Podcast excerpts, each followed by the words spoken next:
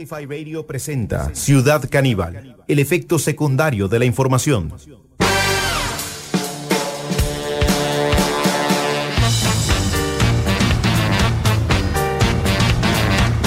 Bueno, bienvenidas y bienvenidos a este encuentro con la realidad. Atención, dice Johnny Araya que llamen de vuelta a los mariachis porque de nuevo lo acaban de suspender de sus funciones sin goce de salario. Hace apenas una semana llegaba Johnny Araya nuevamente a la municipalidad de San José y ya hoy finalmente se ha ejecutado la sanción en torno a la acción o la investigación que se le estaba siguiendo al alcalde de la municipalidad en torno a los parquímetros, ¿verdad? O sea, es como... Sí, ahí lo tenemos al alcalde de San José cuando volvía, ¿verdad? Recordemos lo que decía el alcalde. Tenemos un principio constitucional. Nadie es culpable hasta que se demuestre lo contrario. Bueno, o algo así, ¿verdad? Nadie es culpable hasta que se demuestre lo contrario.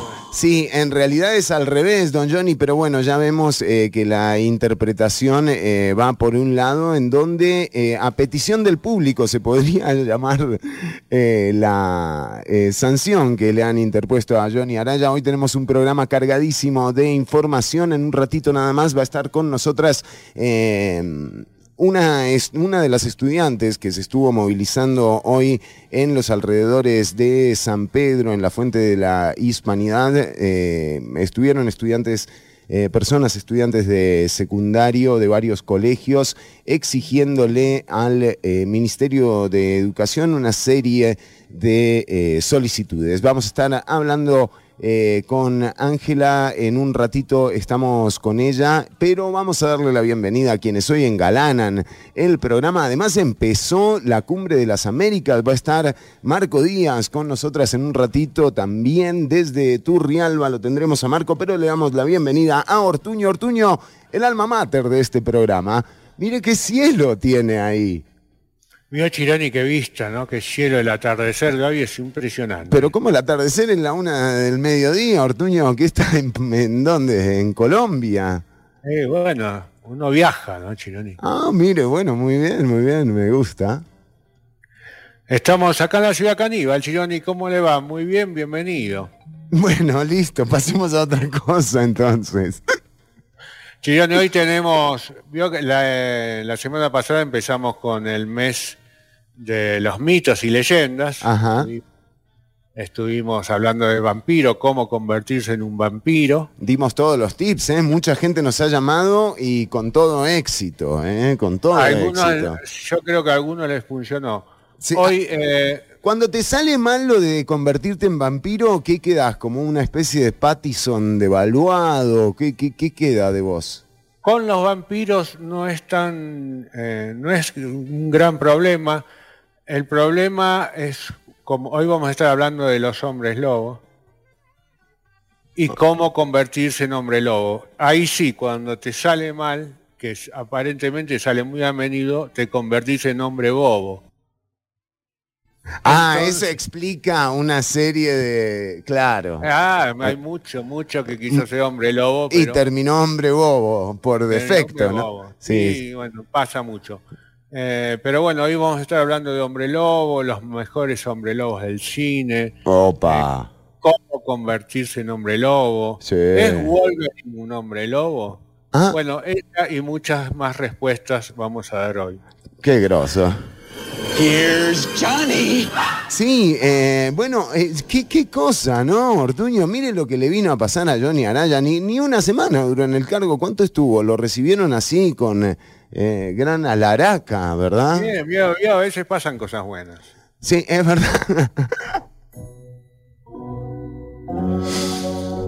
Bueno, pero... Todos son malas noticias. Ahora, a todo esto yo le digo, a esta altura yo ya pasaría a la oficina del alcalde, a tribunales, porque si no, también nos quedamos sin alcalde.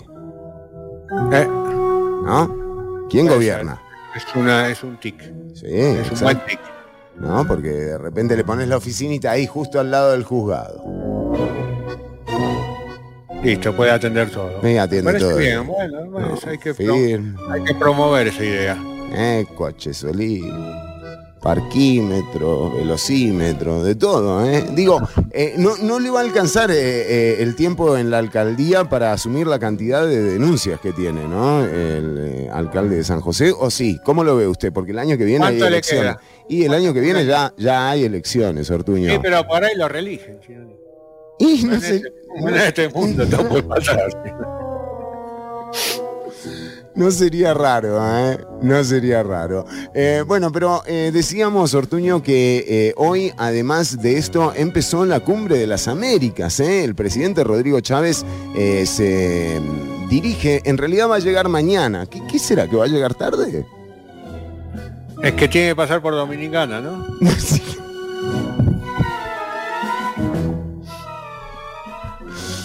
Siempre es como que, ¿no?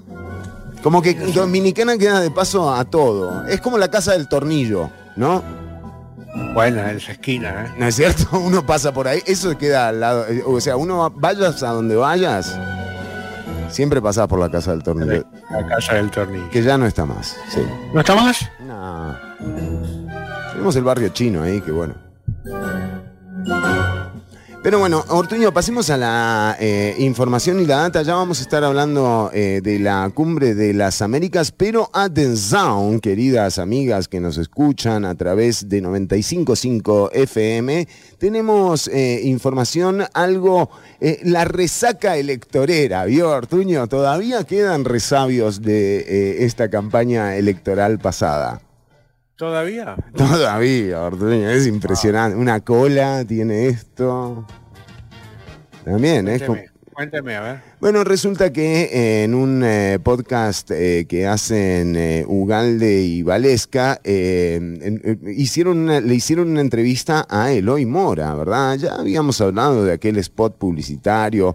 Habíamos vertido una serie de opiniones también en torno a ese material que, digamos, de alguna forma marcó un nuevo estándar de bajeza publicitaria y política también, desgraciadamente.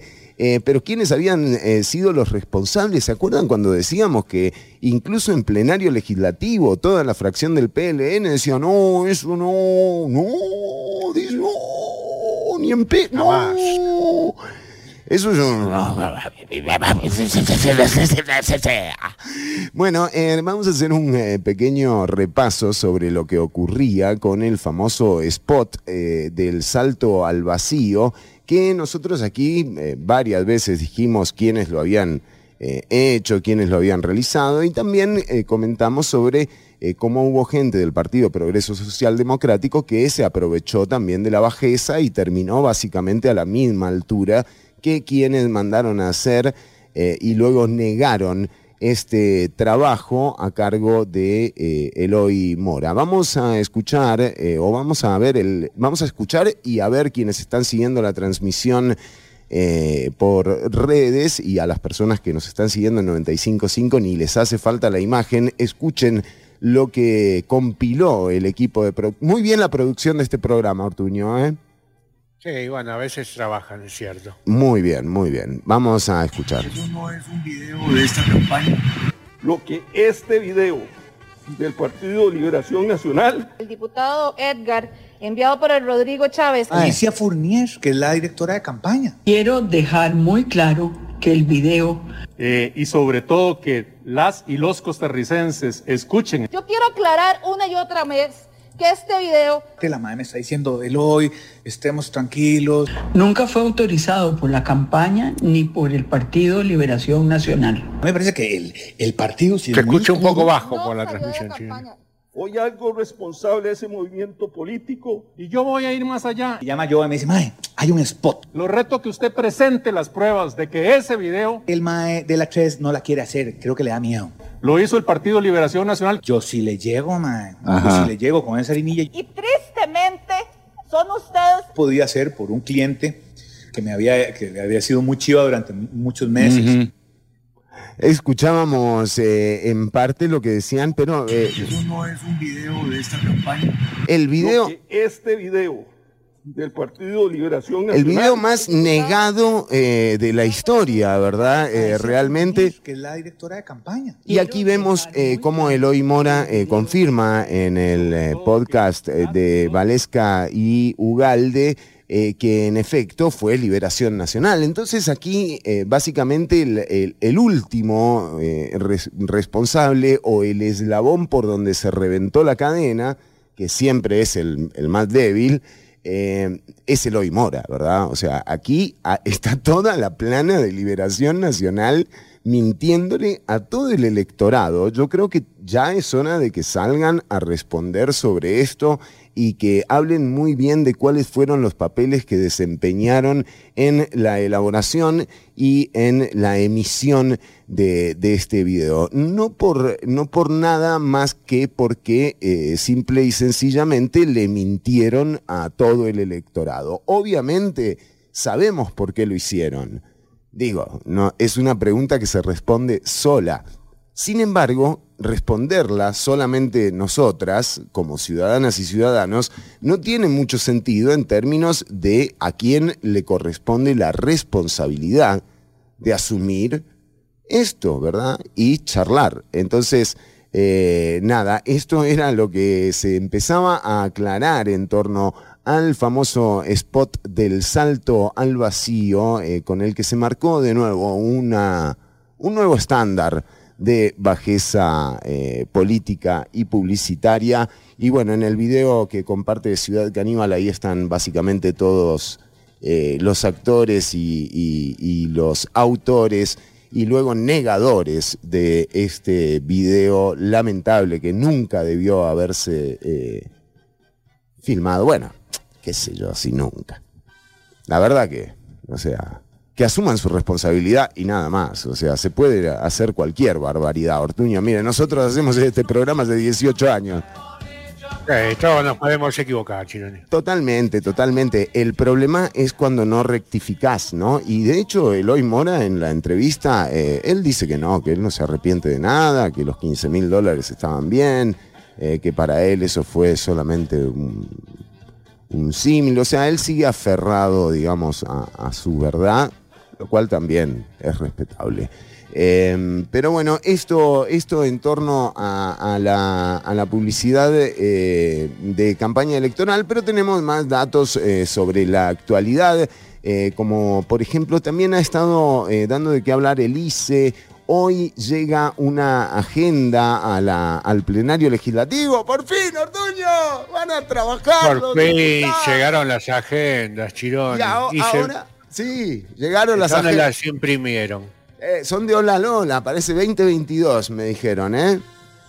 2022. Sí, creo que las llevan todas. Ah, no, me dicen que no, Ortuño, me dicen que no. No son esas agendas, ¿eh? Son son proyectos de ley, Ortuño. Proyectos de ley, claro, Chironi. Exactamente. Bueno, Ortuño, ¿le parece si justamente le damos el espacio a nuestra primera invitada mientras usted nos comenta sobre una noticia que tiene ahí preparada? ¿De qué se va a enterar nuestra audiencia? Tengo una pequeña noticia. Hace mucho que no hablamos de Elon Musk, ¿no? Que tenemos que hablar. La semana pasada se nos pasó, no hablamos de Melon. Y en este caso, en Melon se plantea despedir 10.000 empleados de Tesla porque tiene un presentimiento súper malo, Chironi, sobre la economía. Ahora digo yo, cuando tienen presentimientos buenos, ¿qué hacen? ¿Le aumentan la plata a la gente? No, Chironi, eso no lo hacen. Los empleados de Tesla tienen razones para estar preocupados. Un correo electrónico del fundador y máximo jefe de la empresa, al que ha tenido acceso nuestra agencia de Ciudad Caníbal, recoge su opinión sobre gente en la compañía. Concretamente, el 10% de los 99.920 empleados del fabricante de automóviles, es decir, unos 10.000 trabajadores, van a ser removidos de su trabajo, Chironi. ¿Los echan, Ortuño? Sí, porque tiene un mal presentimiento. Ah, mire usted. ¿Y qué? ¿Qué presiente? ¿Qué presiente? que la economía se va al carajo. Se va a estar mal, entonces dice, no, si se van yo, hecho 10.000 personas, pero como decía antes, cuando hay buenos presentimientos no le aumenta la plata. Claro. Bueno, entonces... Ortuño, sí, sí, muy bien. Ortuño, ¿me permite interrumpirlo para recibir a nuestra primera invitada del programa de hoy? De hecho, aquí en el programa, en el programa, hemos hecho una serie de seguimientos en torno a los recortes que se han hecho en educación para el año 2022, o sea, para este año que está corriendo. Estamos hablando de 22.900 millones de colones en becas que no, o sea, que se recortaron. Estamos hablando de 5.000 millones de colones para la Fundación Omar Dengo en el programa de informática o educación informática. Estamos hablando de 11.000 millones de colones de las juntas de educación. Estas juntas de educación son las que en definitiva podrían atender las cientos ya de órdenes sanitarias que tienen un montón de centros de educación. Bueno, a ellos se les recorta 11.000 millones de colones. Los comedores escolares este año se les recortó 6.400 millones de colones. Por eso, para charlar con quienes están también viviendo las consecuencias de estos recortes, que son las personas estudiantes, entre ellas las que se manifestaron hoy en los alrededores de la Rotonda de la Hispanidad. Arlet Cruz nos acompaña, ella es estudiante del Vargas Calvo. Arlet, bienvenida a Ciudad Caníbal, ¿cómo estás? Muy bien, ¿y usted? Muy bien estamos, Arlet. Bueno, también un poco queríamos saber en qué consistió, quiénes fueron a la movilización de hoy y cuáles eran las consignas o peticiones que se hacían en la movilización. Ok. La mayoría, bueno, la huelga la organizamos mayormente los del Liceo Vargas Calvo y se presentaron otros liceos como el de Granadilla, el Napolitano, el Tacho y otros. Ajá. Estábamos protestando para que quitaran las pruebas Faro, porque realmente hay muchos quintos y décimos que no nos sentimos preparados para las pruebas y sentimos que realmente no nos están evaluando correctamente, así que estábamos protestando. También protestábamos por la infraestructura del colegio. Del Vargas puntualmente. Ajá, del Vargas, porque hay algunas aulas que la verdad no son muy aptas para estudiar. O sea, sobre todo que las de abajo, las de la parte de abajo, bueno, hay... Sí. Hay todo un terreno que está abandonado ahí. Exacto, también las de música. Ajá. Que la verdad, las condiciones en las que están no son muy buenas. ¿Y cuánto tiempo estuvieron? Bueno, estamos hablando de básicamente 4 o 5 colegios, entre ellos los dos públicos, digamos, emblemáticos de la zona este, el Anastasio Alfaro, el Vargas Calvo. Pero estamos hablando de que ya hay una organización. Ustedes están solicitando que se eliminen las pruebas Faro que se van a ejecutar ahora, a mitad de año. Y el gobierno también salió a decir que las iban a eliminar. ¿Qué los hace entrar a ustedes en duda de que estas pruebas, más allá de lo que haya pedido el presidente Rodrigo Chávez, se vayan a ejecutar? O sea, ¿qué los hizo entrar en esa duda? Ok, nosotros... realmente, o sea, preguntamos, ¿verdad?, a los profesores que nos asesoraron si realmente iban a quitar las pruebas Faro. Dijeron que no, que porque el presidente lo dijera así, de boca, no podían hacer absolutamente nada. Que tenía que haber un informe oficial que lo dijera y que tenían que buscar una manera de evaluarnos de otra forma. Sin embargo, no nos van a quitar las pruebas Faro este año y realmente siento yo que no estamos totalmente listos para ello. Claro, claro. Bueno, esto recoge el sentir de un sector del estudiantado. Y decinos, ¿se han acercado? Hoy estuvieron, ¿cuánto tiempo estuvieron? ¿De qué hora a qué hora en la Rotonda de la Hispanidad en San Pedro? Estuvimos desde las 7:40 hasta la 1. Acabamos de terminar. ¿Y mañana piensan hacer algo similar?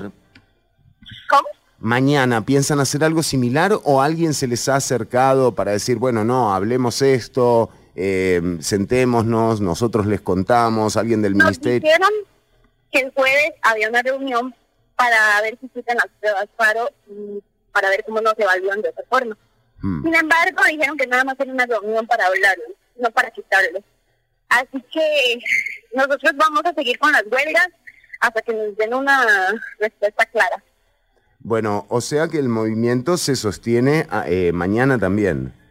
Exacto. Arlet, te agradecemos el tiempo que le dedicás a la audiencia, pero también queremos que nos cuentes, bueno, sos estudiante de 10º año. Uh-huh. Sos joven, evidentemente, y bueno, te ha tocado también salir con tus compañeras y tus compañeros a las calles a hacerse cargo de decisiones que de repente no pueden tomar ustedes como personas estudiantes. ¿Cómo vivieron hoy con la gente esta movilización? ¿Qué pasó? ¿Entienden las personas que pasaban por ahí lo que ustedes estaban pidiendo? Ay. La verdad es que nosotros hacíamos una huelga pacífica, eso lo tuvimos claro desde el primer momento en el que cerramos la calle. No queríamos golpear ningún carro, no queríamos hacer ningún tipo de vandalismo, ¿me entiendes? Una huelga pacífica para que nos escuchen. Sin embargo, hubieron varias motos que se nos tiraron, hubo un carro que no le importó que estuviéramos ahí como, no sé, unos 12 estudiantes de una esquina, y nos arrolló a un amigo de 10º igual, y lo tuvieron que seguir los policías de tránsito. Okay. Y la verdad es que le dijimos pacíficamente de la vuelta, por favor, pero se alteró demasiado y nada más arrancó. Igual algunos repartidores de comida, que la verdad es que yo sé que ellos trabajan, tienen que llevar comida a sus hogares, sin embargo, si no lo hacemos, no nos escuchan. Bueno, nada, esperamos realmente que lo de mañana, todavía tiene tiempo el gobierno para llamarlas y hacerse, así como nosotros nos enteramos y pudimos contactarla a Arlet, el gobierno tiene todavía más herramientas como para contactarse con ustedes y realmente garantizar que sus preguntas queden con unas respuestas que los satisfagan, ¿no? También. Por eso, ojalá que las autoridades se pongan en contacto y en última instancia también en estos casos lo que creo que se debería procurar es también enviar policías de tránsito para regular este tipo de manifestación que, bueno, que no es novedosa, no es, o sea, digamos, es, está justificada desde el punto que lo solicitan también las personas que la están realizando. Entonces, que se tenga de alguna forma al personal para que no ocurra ningún accidente. Arlet, entonces, bueno, esto por el momento sigue y ustedes por el momento tampoco tienen una respuesta que los haya hecho, digamos, replantearse que mañana se levante la movilización, pero ¿estarían dispuestas a levantarla si se diera esta reunión? Sí, si hubiera una reunión y nos dieran una respuesta clara, claro que sí. Porque realmente no nos gusta hacer huelga, la verdad, porque hoy nos pasaron muchas cosas, pero hay que hacernos escuchar de alguna forma. Hoy les pasaron muchas cosas, decías. Sí, o sea, los carros, gente violenta. Sí.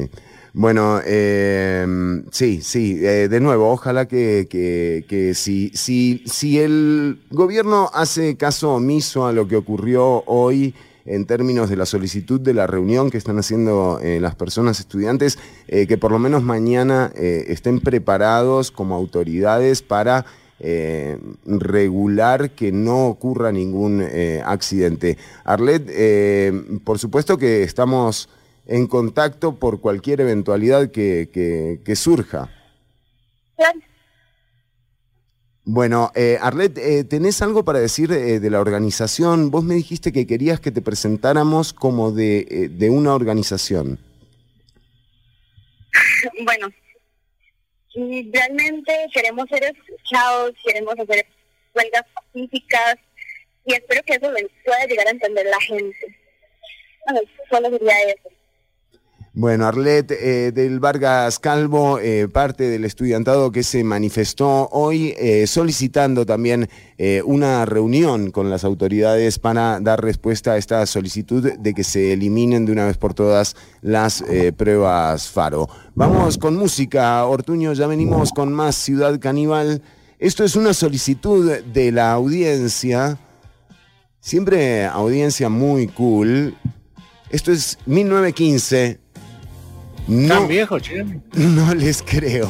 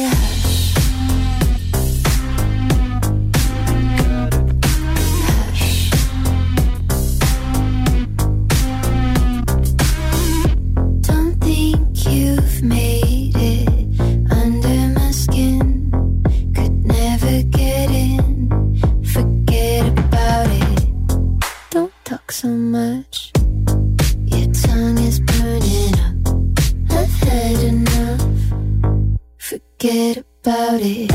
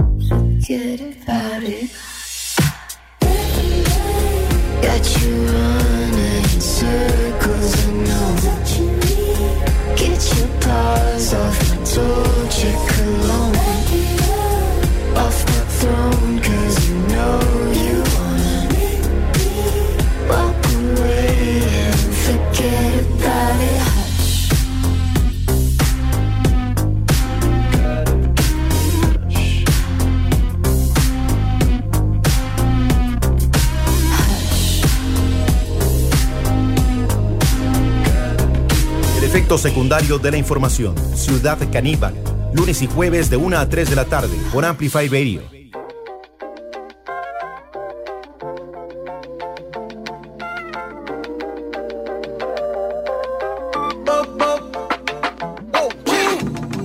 Got some troubles that these girls can't fix. We must struggle because life's a bitch. Think you happy when your ass get rich. Blow my money cause I'm begging shit. Got some troubles that these girls can't fix. We may struggle because life's a bitch. Think you happy when your ass get rich. No more money cause I'm begging. I just lost my house to the drought, ayy. Now I'm staying on my mama couch, ayy. Told me get a job or to bounce, ayy. Never paid a bill, I cop an ounce, ayy. I could spend a 20 on the dub, but I can't even spend it on some shit I really love. I need some TLC, but bitches treat me like a scrub. I gotta drive my mama car to pull up to the club.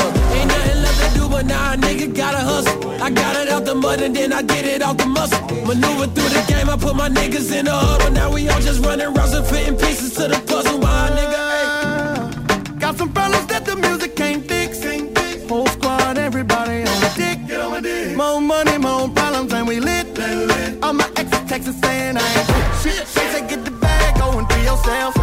Pretty bitches say I need to be myself. When I was down bad and I needed help, passing by me on the street, you should have seen yourself.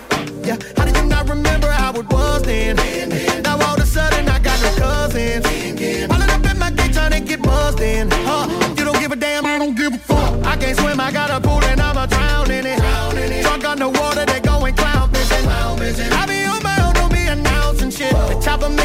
Music play around. Ain't nothing left to do but now a nigga gotta hustle. I got it out the mud and then I did it off the muscle. Maneuver through the game, I put my niggas in the huddle. Now we all just running rounds and fitting pieces to the puzzle. My nigga, hey.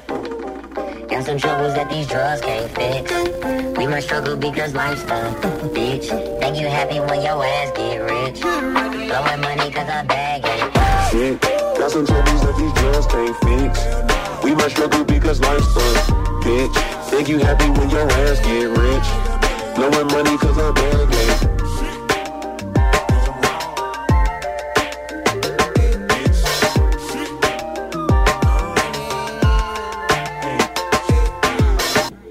Mañana estaré, si Dios lo permite, a primera hora en la municipalidad de San José.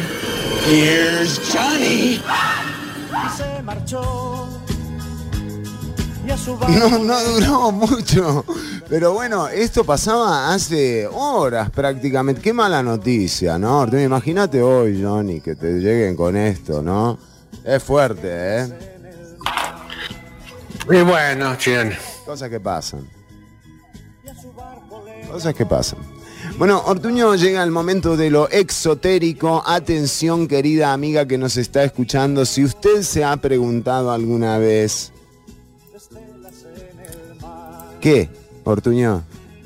No sé, no me sale la pregunta. Es que es tanto, ¿no? Es una pregunta abierta. Es una pregunta abierta, exactamente. ¿Me puedo convertir en un hombre lobo? ¿Me puedo convertir en una mujer lobo? Hay películas de mujer lobo. Y también un poco machista veo, ¿eh? Pasa mucho, loco. Pasa mucho, vampiro, loco. Frankenstein. Mucho, Drácula, el hombre lobo. Siempre después está la novia de Frankenstein. Correcto. Correcto. Pero en general son masculinos. Sí, es verdad.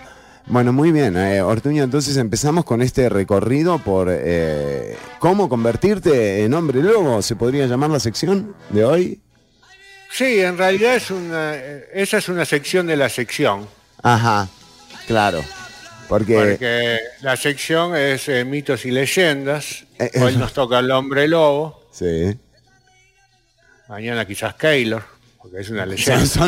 Son leyendas, Ortuño, exactamente, sí. Y dentro del hombre lobo tenemos, por supuesto, cómo te podés convertir en un hombre lobo. ¿Quién no quiere ser un hombre lobo en algún momento? Un ratito, o sea, que media, 20 minutos o no. Es algo, es una decisión más comprometida, ¿no? No es como que... O sea, es un poquito más comprometida. Chironi, sí, tenés que estar ahí, es de por vida, ¿verdad? Es como la condena que viene para Johnny. Lo cierto es que te convertís en hombre lobo solo en luna llena, entonces te da un margen ahí. Ah, sí, es verdad. ¿No? La luna llena no dura tanto, entonces es verdad, una eternidad de hombre lobo es cortita más bien, ¿no? Porque es que una vez al mes, como el matrimonio. Bueno, qué bárbaro, Chironi. Qué horror.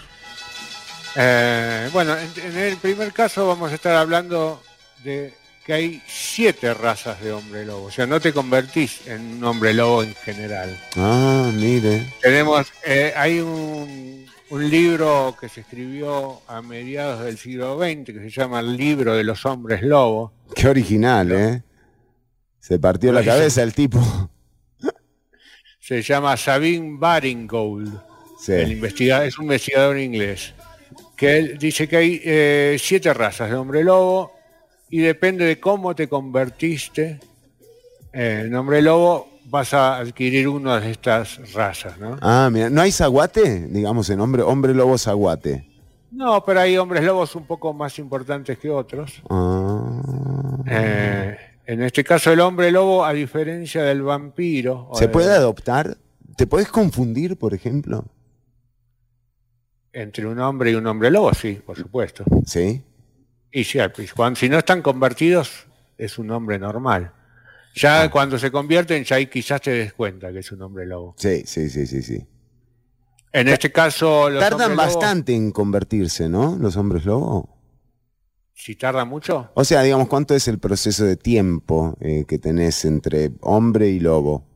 No es mucho tiempo. Podés convertirte en 2 o 3 minutos. Entre que todo depende del tipo de ropa que lleves. Si una apretada y muy bien cocida...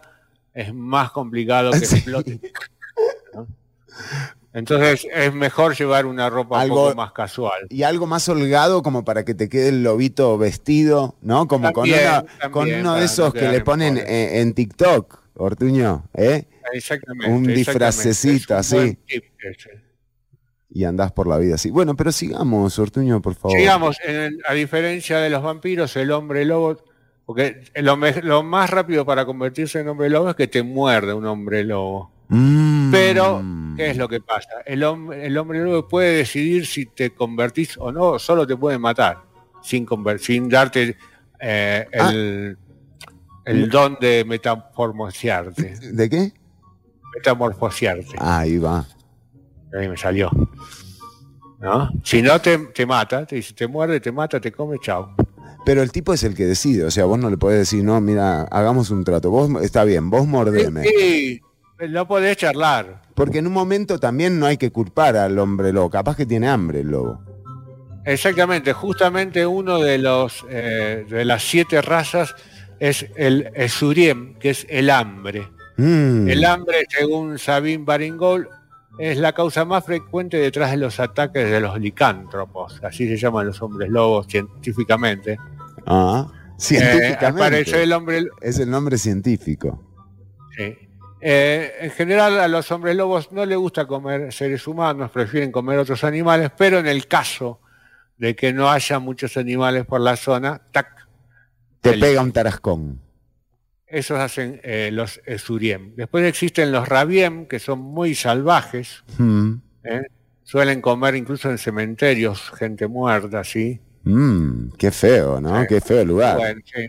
Sí, aparte de que un aliento después. Qué mal para que te invite a comer un suriem justo, qué mala suerte, sí, ¿no? No, sé, no es el mejor para visitar. No. Como comensal, no.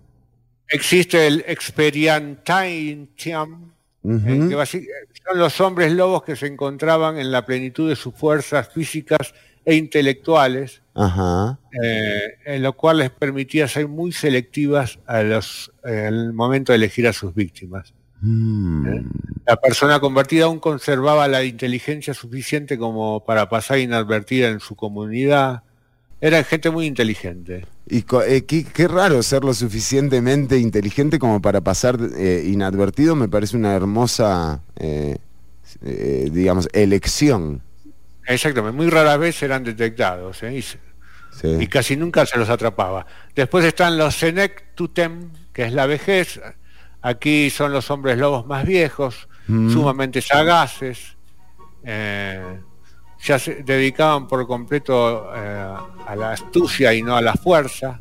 La edad les otorgó sabiduría. Algo les otorgó, por lo menos. Preferían acechar a los campesinos y viajeros. Las personas que eran mordidas por estos a menudo morían antes de que se convirtieran. O sea, si te muerde un senectutem, que es el de la vejez, fuiste. No llegás a convertirte en hombre lobo, te morís antes. Porque no le da el tiempo. No le da el tiempo. Después están los insanien, que son los hombres lobos de la locura. Muchas personas que eran mordidas por estos lobos no soportaban el ciclo de la conversión. ¿Porque duele? Y es un poco doloroso, sí, duele. Por lo que pude hablar con gente que se ha convertido. Sobre todo cuando te sale el dedito ese que tienen acá como en la pata delantera, ¿no? Medio de costado. Sí, y cuando se le desencaja la mandíbula también parece que es doloroso. El desencaje de mandíbula sí, parece que duele. Sí, parece que es bravo. Sí. Después está el diablum. Ya me lo imagino. El diablum eran los hombres lobos que se convertían a través del ocultismo, de la magia negra y la brujería. Un hechizo. Y estos no podían convertir a otras personas a través de la mordida. Hay pocas opciones para convertirse en hombre lobo, Ortuño. Pero llegamos al número 7, que es el más grosso de todos. Este es el hombre lobo. Es el Deum, o Dios. Este es por lejos la subespecie de hombres lobos más extraña. Solo los hombres y mujeres, mirá, de probada sabiduría podían convertirse en Deum. En la Edad Media se pensaba que los cazadores de licántropos terminaban de este modo. Mire cómo se pasaban al otro bando, acechaban aldeas natales, pero solo atacaban personas de mala reputación. Bueno, ojo, bastante. Ojo, Johnny. Bueno, estos son las siete razas de las que te podés muy grosso convertir. ¿De dónde viene la historia del hombre lobo? ¿De dónde? Que está en todas... Del cine, de la película esa... No, el cine vino después. Esto tiene su origen en... Espera un cachito. ¿Qué pasa? ¿Tiene algo que hacer? En una leyenda, porque tengo muchas ventanas abiertas, un frío... Esto aparentemente es una leyenda que el primer hombre lobo reconocido fue la Licaón. ¿La Licaón? La Licaón, que es un rey de Arcadia en Grecia. Según la mitología griega, este Licaón era un rey muy sabio, muy culto, pero un poco salvaje. Se comía a la gente que visitaba el lugar, se comía a los chiquitos. Qué cosa. Era un tipo bastante complicado. Medio insaciable. Zeus se enteró y dijo, voy a ver si es verdad. ¿Y? Llega a visitar a Licaón. Qué bueno que Zeus sea un fact checker, ¿no? O sea, debe estar en doble check en alguno de esos, ¿no? Zeus. Es muy probable, él se interesaba en todo. Claro. Entonces vuelve como un campesino que pasaba por el lugar donde vivía Licaón, lo invitan a comer Licaón se da cuenta que es Zeus.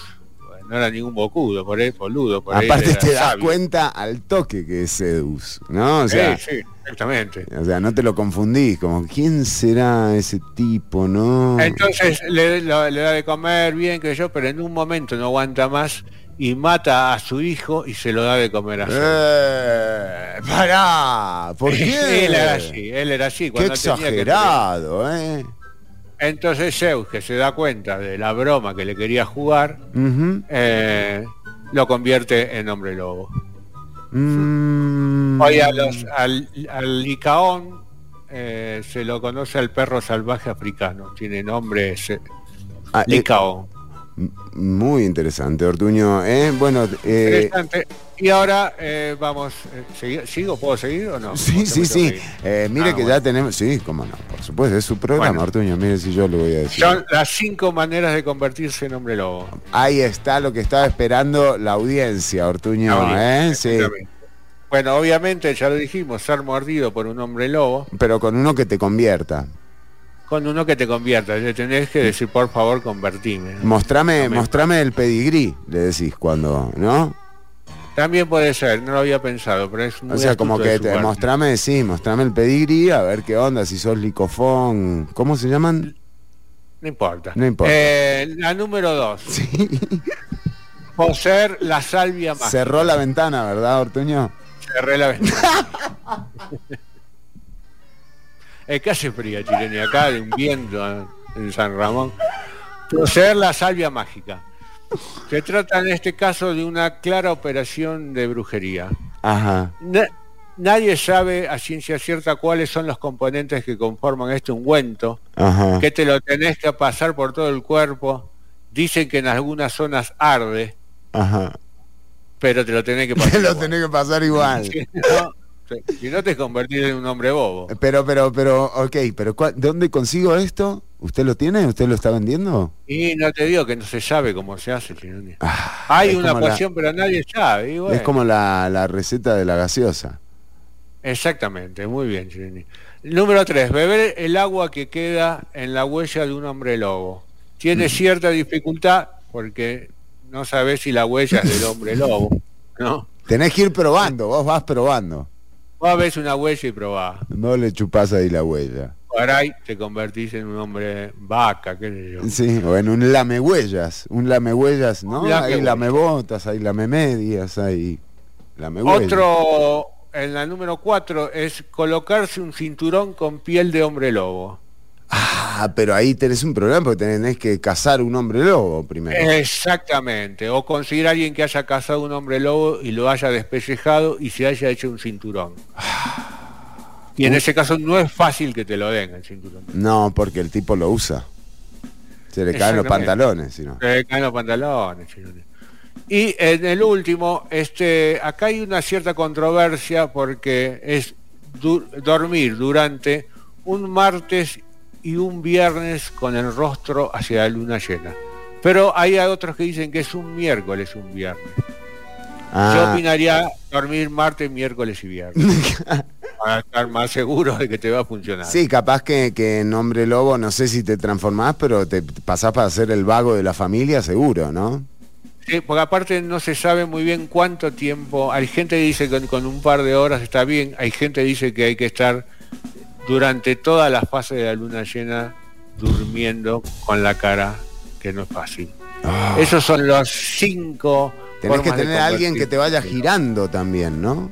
Que te vaya moviendo al ritmo del cómo se mueve la luna. De la luna, sí, es complicado. Si es cuarto creciente, te convertís en medio hombre lobo.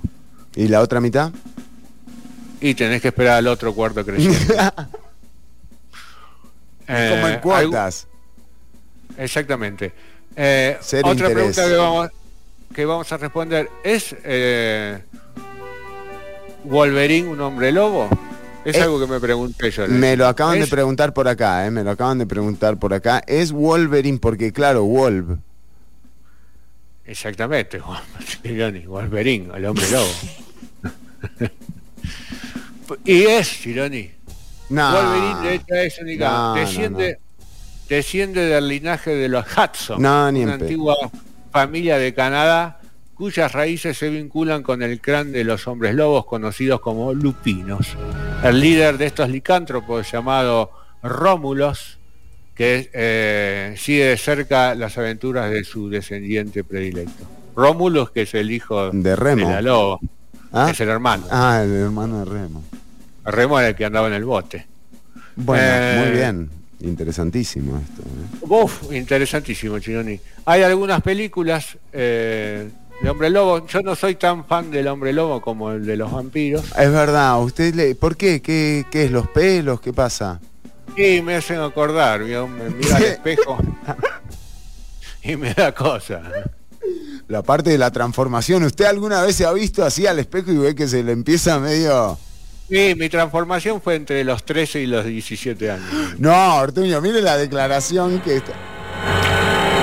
Y fue ahí cuando empecé a tener pelo, me salieron todo, barba, pelo en el pecho, en todos lados. Todo. Pero bueno, ¿qué le vamos a hacer? Si ¿dónde hay pelo hay alegría, como decía Juan Miguel Ortuño, así que no se preocupe por eso. Hombre Lobo, dentro de las películas de Hombre Lobo hay algunas que me gustan, por ejemplo, El Hombre Lobo Americano, 1980. En Londres, Hombre Lobo Americano en Londres de 1981, es una remake. En este caso tiene la transformación de Hombre Lobo que todavía no es superada. No, es una transformación muy interesante para ver. Si no querés ver la película, que era de verdad, ¿eh? Se decía algunos que... decían que era de verdad, exactamente. Sí. Luego está Wolf con una interpretación de Jack Nicholson, no sé si se acuerda. Ay, no, trabaja Michelle Pfeiffer, ¿cómo es? Michelle Pfeiffer. Y es verdad, es noventosa, ¿verdad? Esa... Exactamente, noventosa. Sí. En el 2010 hay una de Benicio del Toro, también bastante interesante. Y después hay otras. Bueno, está la serie esa Underworld, que es una guerra entre vampiros. Yo pensé que venía de ahí el tema de los hombres lobo, Ortuño, que lo había inventado el Pattison este. No, esa no, esa es otra. Esa es, ¿cómo se llama esa? Ah, no, esa es Crepúsculo, esa es Crepúsculo. No, Crepúsculo. No me confundís a mi audiencia, Chironi, por favor. Otra Dog Soldiers del 2002, muy bien. Interesante también. Muy bien. Bueno, hay varias para ver. Aullido 1981, una especie de comedia dramática interesante, muy buenos efectos secundarios, efectos especiales. Secundarios. Ortuño, listo, ya está, porque tenemos, mire, estamos, quiere cerrar usted la sección, obviamente. Quiero cerrar para expresar mi decepción con el villano de Stranger Things. Ah, porque salió Stranger Things, sí, es verdad. Exactamente, el villano llamado Vecna, correcto, sí. Vecna. Digo, un villano con ese culito, no, Chironi, a mí no. Por favor. No le cree. No me cree, Chironi. No, es verdad. Ortuño, ¿sabe? Bueno, que usted había hecho una referencia, porque usted, todos sabemos su cercanía con el elenco y la producción de la serie. Conocemos además que ha visto prácticamente, o sea que nada más no la vio porque no quería, ¿no? Usted no quiere verla toda. No, toda siempre me da impresión. Mejor una parte. Claro. Ok, pero lo que quiero decir, espérense que estoy... luego de conocerse esto, usted había hecho una referencia de cómo habían humanizado un poco más al villano en este caso. Y uno de los grandes datos es que aparece Robert Englund en la serie, que es el actor que hizo de Freddy Krueger en A Nightmare on Elm Street, exactamente. Así que interesante que que sea tan obvia, ¿no? La referencia a esta... a este mecanismo que tiene, ¿no? Así que le agradezco que me haya ilustrado. No tiene nada que agradecer. Muchas gracias, Ortuño, ¿eh? No tiene nada que agradecer. Muchas gracias, Ortuño. No tiene nada que agradecer. Sí. Bueno, ya venimos, está con nosotras... Ay, no se oye Ortuño, me dicen acá. Bueno, hago todo de vuelta. Tienes que hacer toda la sección de vuelta. No, sí se oye Ortuño, no se preocupe. Decíamos que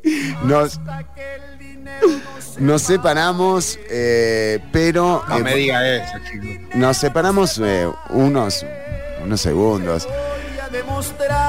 Pero ya regresamos porque está con nosotras Elena Zúñiga de Elena y la Orquesta Lunar. Tienen nuevo tema, vamos a estar escuchándolo acá en Ciudad Caníbal. De hecho, te dejamos con la canción nueva de Elena y la Orquesta Lunar, que tiene además video, lo podés encontrar en YouTube, buscás Elena y la Orquesta Lunar Afortunada y te sale el video. Ya venimos con Elena Zúñiga para charlar de este nuevo trabajo, muy esperado realmente, una de nuestras favoritas también, ¿eh? Afortunada, Elena y la Orquesta Lunar.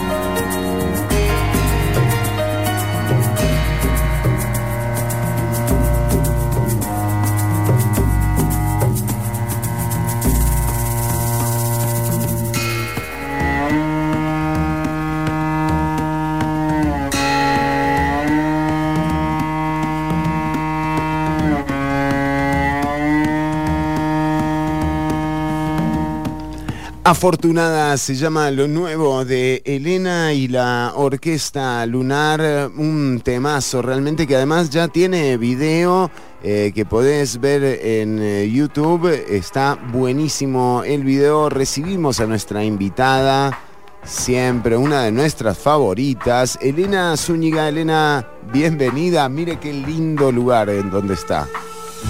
Hola Fer, ¿cómo estás?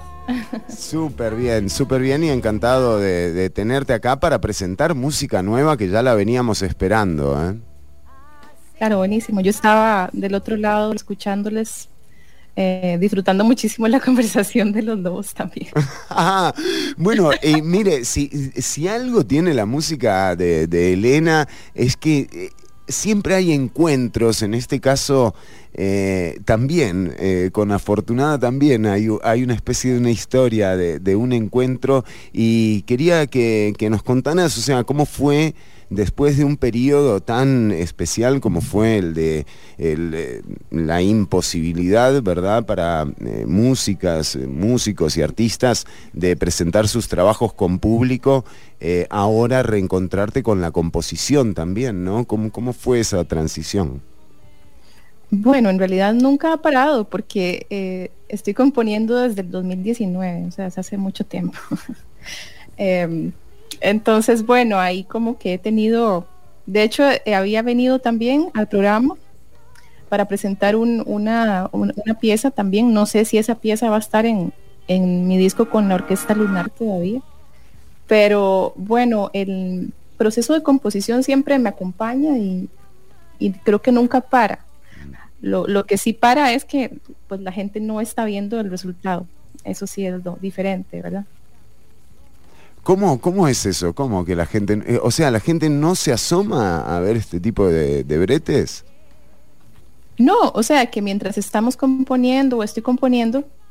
Ah, no, claro, no somos testigos de ese proceso, obviamente, claro.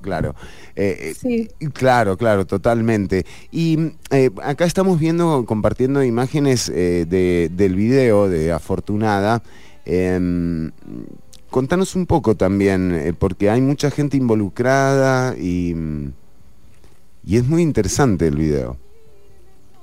Sí, bueno, el video en un principio no se iba a hacer porque esto se concursó para un fondo de Ibermúsicas. Lo que se concursó fue pues tener este fondo para la parte de proceso de arreglo, de composición-arreglo, y dar un resultado. En este caso, un resultado era... grabar un single de este material con una bajista cubana que se llama Jenly Medina, y bueno, trabajamos a distancia con ella. Fue, bueno, ya solo eso fue un gran reto, ¿verdad? Creo que inclusive más para Jenly que para nosotros, porque pues allá el internet es un poco más difícil, entonces bueno, aprendizaje por todos lados. Wow. Desde ahí creo que como era un fondo que se tenía que presentar en modalidad virtual, entonces pues bueno, no queríamos hacer el live en donde estuviéramos hablando, claro, y tirar el audio de Spotify, sino que ya nos volamos un poco más la cabeza, ¿verdad?, como siempre. y ya pensamos en crear algo pues que nos quedara también a la banda, y algo de lo que nos sintiéramos más orgullosos y orgullosas. Entonces, bueno, el video lo hizo Roberto Peralta, Cocano, que creo que vos lo conocés muy bien, ¿verdad? Es como de la familia de Ciudad Caníbal. Roberto Peralta, sí, lo conocemos y lo adoramos además a Cocano. Sí, pues Cocano, bueno, trabajamos con Cocano el video, y las fotografías las trabajamos con Daniel Peraza, que él siempre nos trabaja las fotos. Entonces ya como que vamos teniendo un equipo de trabajo también como más sólido, ¿verdad? Que nos acompaña en cada proceso. Ahora para esto sí se sumó Cocano, porque hemos querido hacer otras cosas en otro momento, pero hasta ahora se da la oportunidad. Y bueno, se grabó donde Oscar Herrera en el Bolíquido. Algunas cosas que grabaron en lo de Oscar Herrera en Tiempo Líquido, claro. Sí, porque es que el material está muy bien cuidado. Qué bueno. Lo grabamos ahí donde ¿verdad? Y después, bueno, ahí hay unas tomas de Fabián, el pianista, tocando teclado, pero al final esos pianos los regrabamos con piano acústico. Entonces, el piano que está sonando es un piano musical. Entonces, por eso se escucha como también una resonancia distinta, ¿verdad? Y lo mezcló Tomás de Camino, que es Autómata. Claro, ¿verdad? Claro. Sí, al final, bueno, hicimos este video en Pérez Celedón, en la finca de la familia Jiménez, que es la familia de Nayubel Jiménez, quien trabaja con nosotros en producción logística. Entonces, al final es un trabajo de un montón de gente querida, ¿verdad?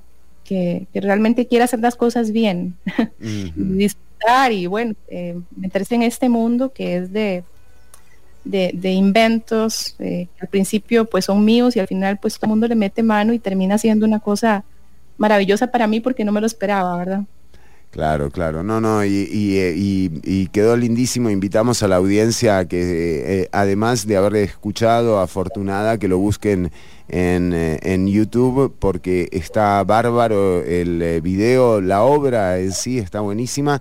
Y te quería preguntar si tienen pensado presentarse o si hay presentaciones en vivo en los próximos días. Sí, en los próximos días no, porque estamos como, este año muy concentradas en lo que es meternos al estudio grabación. Tenemos que grabar todo el resto del álbum. Entonces, bueno, ya eso es como mucho trabajo. Quizás a fin de año hagamos algo, ¿verdad? Por una cuestión más de necesidad de escenario, pero queremos como dejar toda esta parte de los eventos para cuando esté el disco ya listo. Y así podamos pues sacar el jugo, como hicimos también con Viaje Etéreo, ¿verdad? Una vez grabado, pues 4 años de trabajo que nos da. Claro, sí, entiendo los procesos totalmente, sí, hay un tiempo para que las cosas salgan así como nos tiene acostumbrados y acostumbradas Elena y la Orquesta Lunar. Y recordá que podés encontrar Afortunada en YouTube, pero en Spotify también. Yo te digo, vean el video porque está buenísimo. Y bueno, y después el Viaje Etéreo, que es un discazo que a mí me encanta y que lo escucho cada vez que me encuentro, lo escucho. Y eso, nada, es un muy lindo trabajo. Elena, te felicitamos y felicitamos a la banda que sigue breteándola. Claro, buenísimo. Bueno, quería invitarte, el miércoles sale un corto también sobre este proceso y habla también de cómo viene el disco, ¿verdad? De qué se trata y todo esto. Entonces creo que va a ser muy interesante para la gente que está esperando el material, que puedan verlo. Sale el miércoles por nuestro canal de YouTube de Elena y la Orquesta Lunar a las 6 de la tarde. Ahí está el estreno, lo pueden añadir recordatorio, ya les queda. Aparte, hacer eso es muy, muy sencillo para quienes nos escuchan, realmente, y significa muchísimo para las artistas y los artistas que se parten el alma, mostrando esto, ¿no? Así que en buena hora, si entras al canal de Elena y la Orquesta Lunar en YouTube, y también si te apuntás al estreno del corto que hay este miércoles, que es un preámbulo a lo que va a ser el disco, o es un making del video. Vienen tomas del video, digamos, del mientras estaban las fotografías, por ejemplo, y también explicamos de qué se trata este nuevo material del álbum que se llama Telescopio, que es el álbum que vamos a grabar y que de hecho ya, trabajamos los arreglos, trabajamos las piezas, lo estamos esperando pues meternos en el estudio. Seguramente lo hacemos a partir de agosto por ahí y ya para fin de año tener disco. Elena Zúñiga, Elena, como siempre te agradecemos el tiempo que le dedicas a la audiencia. Un abrazote, muchas gracias. Ya venimos con más Ciudad Caníbal. Te quieren robar el aire, la vida y la paz. Quiero caminar a contratiempo.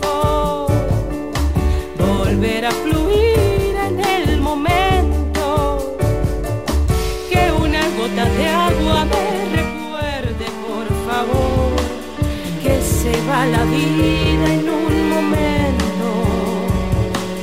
Quiero confundirme con el viento y sentir el frío hasta en los huesos, que el calor ebulla hasta los sueños de los que se pierden en el tiempo.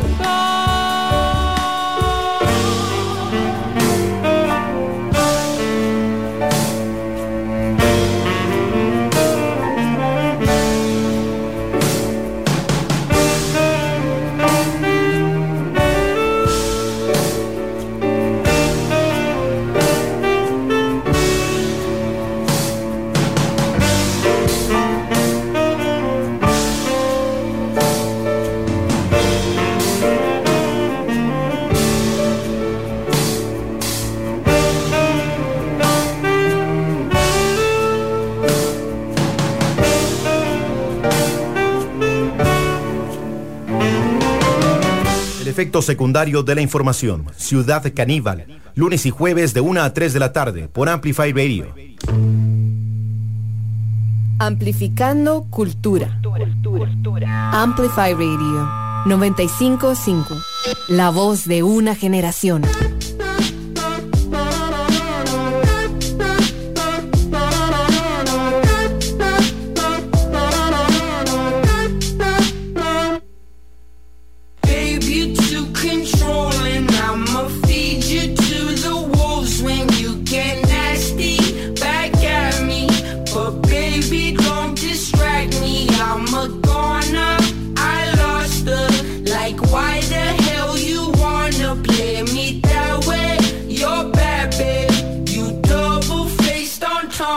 Life goes on and on and on and on and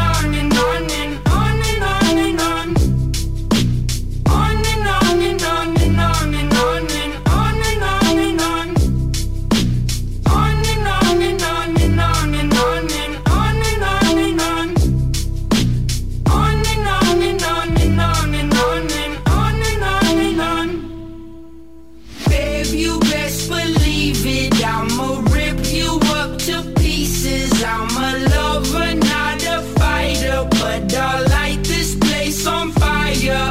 I want it, I'm on it, but baby, at least I'm honest. I get tired of explaining as these seasons keep on changing. Life goes on and on and on and on and on and on and on and on.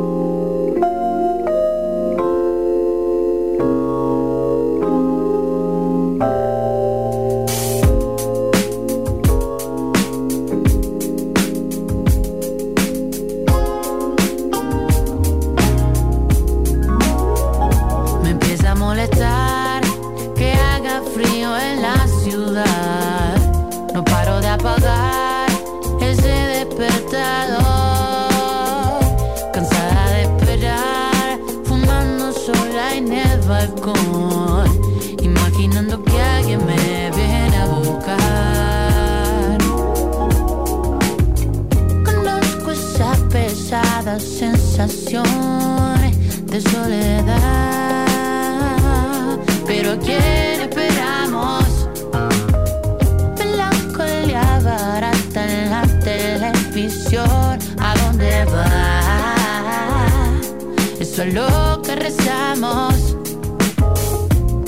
Esta noche me convertí en animal, pude ser un aprendiz de esta ansiada libertad.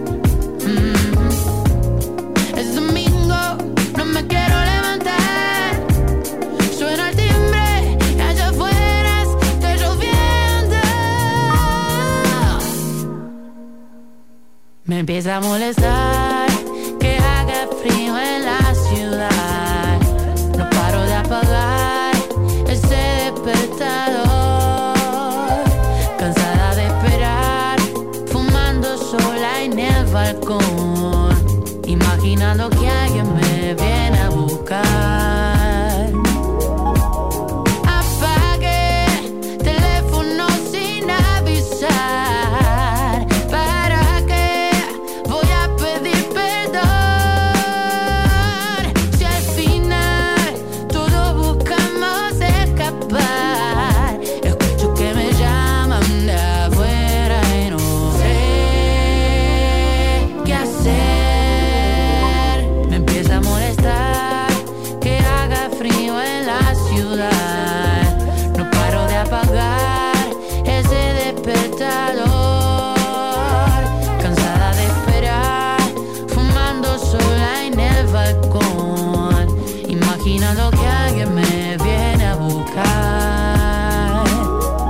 Escuchamos a Nati Peluso, temazo, Buenos Aires, música nueva en Ciudad Caníbal, y seguimos avanzando sobre la actualidad, pero recibiendo a Marco Díaz desde Turrialba. Marco, bienvenido a Ciudad Caníbal, qué placer compartir hoy con usted. ¿Qué tal, Ortuño? ¿Cómo se encuentra? ¿Cómo están? No se encuentra mal. Marco. Ahí vamos. Está complicada la cosa últimamente, ¿verdad? Qué peliaguda, ¿verdad? Que está. Y aparte, estoy teniendo un sobrecargo de trabajo últimamente, entonces las malas noticias no me están agarrando en la mejor condición física posible. Se me está acumulando todo. Todo se junta, ¿no? Bueno, de hecho, en lo que va, el viernes pasado se metieron a ventanilla, creo que alrededor de $90 millones. Esto son $90 millones que puso el Banco Central para frenar la subida de la moneda extranjera y por supuesto la devaluación del colón. Y con esto lograron bajar 4 colones el precio del dólar. Hay algunas personas que están... Es muy complejo, ¿no?, entender cómo funciona esto de la devaluación. Digo, y no lo digo desde el conocimiento, sino más bien desde el desconocimiento, a pesar de que uno se informa y trata de que le digan varias personas que corroboren la información. Lo cierto es que en torno a qué decisión es buena y qué decisión es mala en torno a las medidas del Banco Central, es muy difícil encontrar una sola opinión. Entonces hay gente que opina que, por ejemplo, lo que hizo el Banco Central estuvo muy bien porque justamente frenó esa especulación que generó el comentario de Rodrigo Chávez de que nos estábamos quedando sin reservas. Bueno, eso hizo que se compraran muchos dólares y con esto que aumentase el precio, ¿no?, a niveles desproporcionados. Cuando el Banco Central la semana pasada introduce $90 y pico millones a ventanilla, justamente lo que intenta es decirles a quienes están comprando desaforadamente, estamos hablando de... Aquí hay plata. Exacto, aquí hay plata, papi, o sea, esa vara va a bajar. Y cuando dicen que van a meter, que también van a pedir el fondo latinoamericano, los $1.000 millones, también eso debería ser que que se dejen de comprar dólares. En definitiva, eso es lo que pasa. Hay gente especulando con esto. Entonces, se especula en la medida en la que hay una expectativa al alza, ¿verdad? No se especula cuando va a la baja. Bueno, ya el viernes bajó el precio del dólar. Veremos cómo sigue el comportamiento durante esta semana. Y bueno, y el presidente que ya anunció su participación en la Cumbre de las Américas, pero Marco va a hablar de esto más adelante, ¿verdad? Claro. Este año se lleva a cabo la 9ª Cumbre Ordinaria de las Américas, la 10ª si contamos la extraordinaria que hubo en Monterrey en el 2004. Una actividad dentro de las múltiples actividades de política exterior que hay a nivel continental, y quizás la más importante en cuanto a la verticalidad respecto a los Estados Unidos. O sea, la grandísima mayoría de esos encuentros es el encuentro donde Estados Unidos suele tener como una posición más preponderante respecto a el resto de los territorios del continente, incluyendo Canadá, el Caribe, Latinoamérica. Entonces vamos a hablar un poco de cuáles son, un poco sobre la historia de esta cumbre y al mismo tiempo sobre lo que está sucediendo con la 9ª edición de la cumbre, que se realiza, empezó justo hoy, termina el 10 de junio y se está llevando a cabo en Los Ángeles, California, Estados Unidos. Vamos a tener esto más adelante. Ortuño, ¿usted tiene alguna noticia? Yo tengo aquí la noticia en torno a lo que decíamos, ¿no? Nuevamente suspendido el alcalde de San José, Johnny Araya, sin goce de salario, pero Ortuño, vamos con usted en primera instancia. Gracias, Chironi. Más que noticia... es algo que tiene que ver con la ciencia, cosas que me llaman la atención de la reproducción sexual de algunos animales. En este caso, el de las cucarachas. Nadie se pregunta eso. Yo, muy poca gente se pregunta cómo se reproducen las cucarachas, que hay muchas en este mundo. Hay muchas, sí. O sea, deben tener un buen sistema reproductivo. Pero ha dado un giro muy extraño. Y no sé si es una buena noticia. Ay, pará. No estamos para malas noticias. Mire que está lo de Johnny. Bueno, no es una noticia, hay que darle tiempo al tiempo. Usted sabe cómo es la evolución, ¿no? En este caso, la reproducción de las cucarachas es muy particular.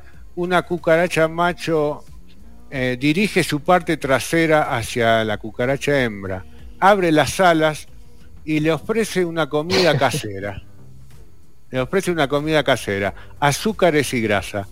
¿Veis? Todo tiene que ver, ¿no? Pará. Le ofrece, hay que interpretarlo el relato también. Y es muy evolucionado también. O sea, el tipo va como aleteando, marcha atrás. Va de marcha atrás, abre las alas y le ofrece una comida casera. Ahí es lo que no me... eso es lo que ya lo siento raro, porque... ¿Por qué el tipo viene de atrás? ¿De dónde la cocinó?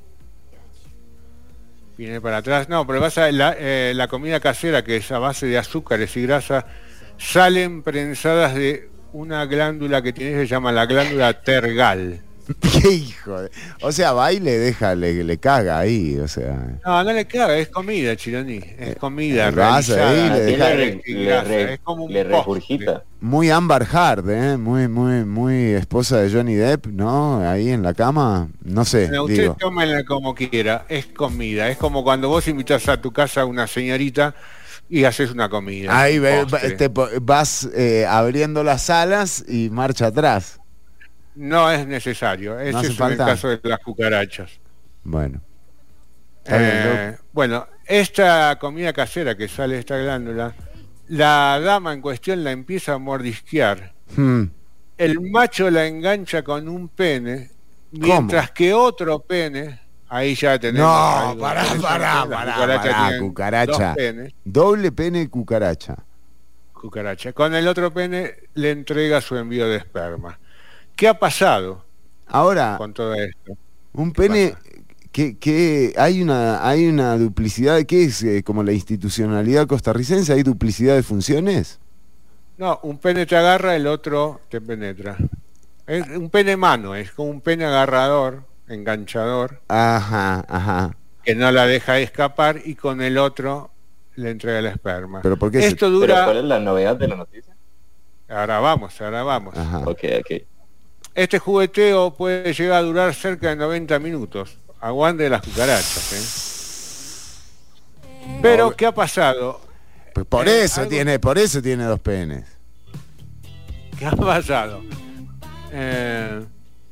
Algo no está funcionando bien ahora. Como nosotros los seres humanos hemos inventado venenos para las cucarachas que son azucarados, ¿no? Ah, se confunden. Las cucarachas vieron, ¿no? Están comiendo eso y se mueren. Hay algunas cucarachas que han elaborado un sistema que les da repulsión la glucosa, ¿no? No te la... O sea, un montón de cucarachos infelices en este momento, un presón. Exactamente, porque la cucaracha hembra, cuando prueba que está dulce, se escapa y no le da el tiempo al pene agarrador de agarrarlo. No llega. Cortito además debe ser. Se le escapa. Se le escapa ahí justo. Cucarachas y cucarachas. Ah. Entonces, ¿qué ha pasado? Decís, bueno, eso está bien porque va a haber menos cucarachas. Claro. Pero ¿qué pasó? Hay machos que también empezaron a hacerle... Descubrieron la sal, están comprando sal. Entonces, estos cucarachas machos hacen una comida diferente, que no es tan dulce, y pueden agarrar a las cucarachas que no les gusta la glucosa tan rápido. De hecho, podríamos hacer una sección para machos cucarachos que deseen cambiar la receta de su comida casera que le ofrecen a las hembras en celo. Exactamente, ahí es donde cómo el ser humano está influenciando la evolución de las cucarachas hacia otro, que vaya a saber en qué llegará. ¿En qué terminará? ¿Sexo con cucarachas? ¿En qué terminará todo esto? Todavía no lo sabemos. No. La cucaracha a la que nos referimos es una cucaracha alemana que se encuentra en todos los continentes menos en la Antártida. Te hace un strudel. Pues las cucarachas tienen frío. Ah, claro. Y en la Antártida se ven mucho más, porque como es blanca la nieve, las cucarachas son más fáciles de encontrarlas. Es un error ahí en la evolución, ¿no? O sea, tendrían que evolucionar a cucarachas albinas. Exacto. Bueno, Ortuño, interesantísimo esto que es algo científico, es el espacio científico. Es el espacio científico que nos tocaba hoy, el espacio científico.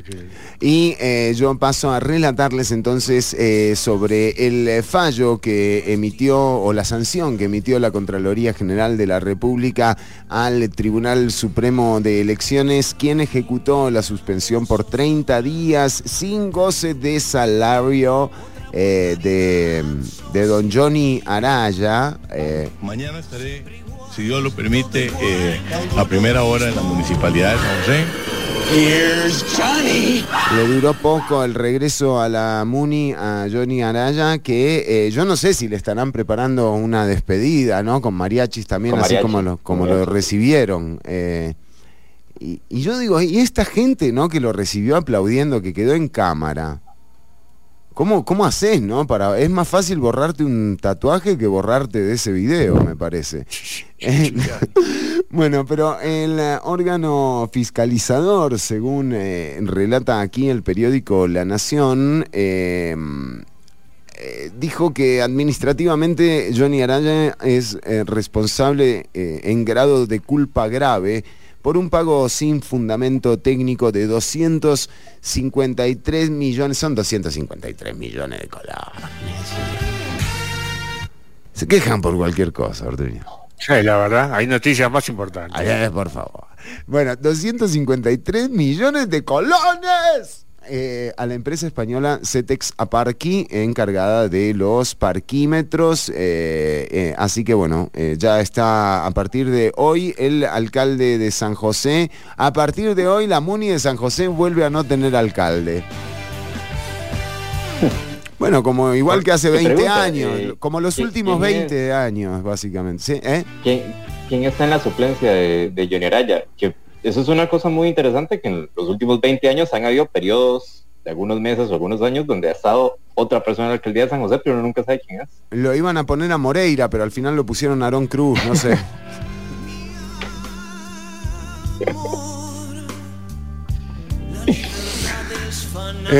Sí, hay una alcaldesa. No caí al principio. Le llegó tarde, ¿verdad? Es por el... Sí, me llega tarde. Bueno, queridas amigas y amigos que escuchan del otro lado del parlante, estamos en vivo hasta las 3 de la tarde. Ya venimos con Marco Díaz y toda la info sobre la Cumbre de las Américas. Si querés mandar mensajes al programa, lo podés hacer a través del 87 95 5 95 5. Tenemos mensajes de la audiencia. Muy disgustada, Ortuño. Bueno, siempre pasa, eso nos pasó toda la vida. Déme alguna sorpresa. No. Todo lo contrario. Pero aquí, por ejemplo, le reclamaban a usted que no se escuchaba, pero ya se escucha. Le mandamos un saludo y gracias a... ¿Cómo se toman las fotos los peces? Ah, mirá, nos mandan un chiste, Ortuño. Eso me gusta, Chironi. Qué bien. Encanta. Queremos agradecerle a la audiencia que se pone creativa, porque a ellas y a ellos los tenemos en cuenta. Ya sabes, la oyente del mes de junio es María del Mar, pero podría cambiar, ¿no? Puede ser, a mitad de mes. A mitad de mes, o sea, hacemos una final, un gran clash. Bueno, hay que ver, dicen que lo tenemos que ver. Pero nos mandan un chiste, a ver si saben, Marco Díaz y Ortuño. ¿Ustedes saben cómo se toman las fotos, cómo se toman fotos los peces? Me imagino, no lo quiero arruinar, pero se me ocurrió Marco una. Díaz dice que se me ocurrió una, no sé si será. Idea. No tiene la más mínima idea. Ortuño. Se toman una selfish. No. Yo sabía que no lo iba a arruinar, Ortuño. No, ¿cómo se toman las fotos los peces? Nos dice nuestro oyente, con un camarón.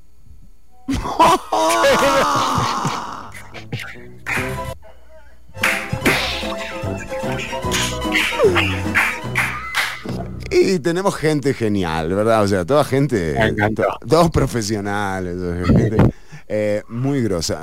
También nos dice Pablo Jarquín, jornada de 12 horas. Ah, muy bien, esto lo vamos a mantener a Pablo Jarquín cuando hablemos del tema. Y también nos mandan otro mensaje. Voy a tener que volver presencial para mantener mi título, dice María del Mar. Y a todas y a todas y todos los que quieran ver el video de Elena y la Orquesta Lunar, está en la transmisión de los perfiles de Ciudad Caníbal. Marco, ya volvemos con usted y este venimos con toda la data. Con recuento histórico de la Cumbre de las Américas.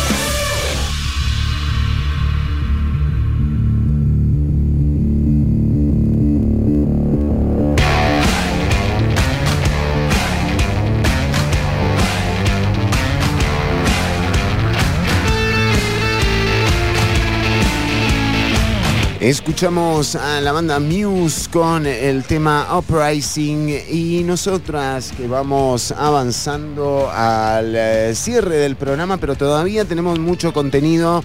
Está con nosotras Marco Díaz, Marco, y ya viene Gloriana Rodríguez también, parte de este programa durante mucho tiempo, así que quédense escuchando hasta el final, que está buenísimo el contenido de hoy. Adelante, Marco Díaz, con toda la data y la información. Bueno, como les estaba diciendo, el día de hoy comenzó la novena Cumbre de las Américas, que es básicamente una reunión de los principales líderes de los poderes ejecutivos y legislativos también, que se ven las caras, y esto es medio complejo porque no hay como una periodicidad que es como, ok, la Cumbre de las Américas es una vez cada 4 años, sino que parece que la fecha es cuando haya algún despiche, exacto, a veces es cada 2 años, cada 3 años. Esta está haciendo, la última que hubo fue en el 2018, hasta que se está haciendo esta 4 años después. Entonces no es como que haya una periodicidad. También es muy interesante que no tiene digamos, como una organización plataforma de fondo que asume la gestión de la organización. Un poco, en cierto sentido, es la Organización de Estados Americanos, la OEA, claro. Pero es un poco como si la organización del evento corriera siempre por cuenta del país anfitrión, más que una organización de una entidad internacional o supranacional. Entonces, este año se está haciendo la 9ª edición, y un poco quería buscar cuál es el origen de esta Cumbre de las Américas, de dónde viene y más o menos qué onda es esto, o sea, para qué sirve, qué se hace, qué se discute. La Cumbre de las Américas se hace desde el año 94 y lo que se está diciendo es de todas las cumbres a nivel de estados americanos que se hace dentro de la región, es la principal cumbre donde hay como una posición de jerarquía de Estados Unidos respecto al resto. O sea, ahí Estados Unidos evidentemente es un poco quien determina la agenda y quien pone las condiciones de cómo se van a reunir. Y esto tiene que ver por el objetivo inicial en el que se empieza a hacer la Cumbre de las Américas, que es durante el gobierno de Bill Clinton, presidente demócrata, gringo, más o menos se le conoce por todo el tema de los escándalos aquellos, etcétera, y en un contexto donde la discusión, digamos, de las áreas de libre comercio a nivel regional está como muy establecido y hay como muchos acuerdos entre los principales dirigentes. La idea era crear precisamente lo que aquí conocimos como el TLC, como hacer una especie de TLC gigante que iba a incorporar desde Canadá hasta Argentina, todas las islas del Caribe, y ponerle las mismas condiciones para el famoso comercio. ALCA. Exactamente. Es muy interesante porque las primeras 3 ediciones se hacen precisamente en la línea de establecer el ALCA y con la mayoría de los gobiernos jugando a favor. Pero hay que entender que en líneas generales, con Estados Unidos teniendo un gobierno que era como mucho más moderado que el que va a venir después, y con los gobiernos latinoamericanos mucho más derechizados que los que van a venir después. Entonces había como un cierto punto de encuentro en las negociaciones. Claro, el mapa geopolítico estaba cambiando en el momento justo, claro, ¿verdad?, en el que se planteaba una cumbre en particular, que me imagino es la que usted va a relatar ahora.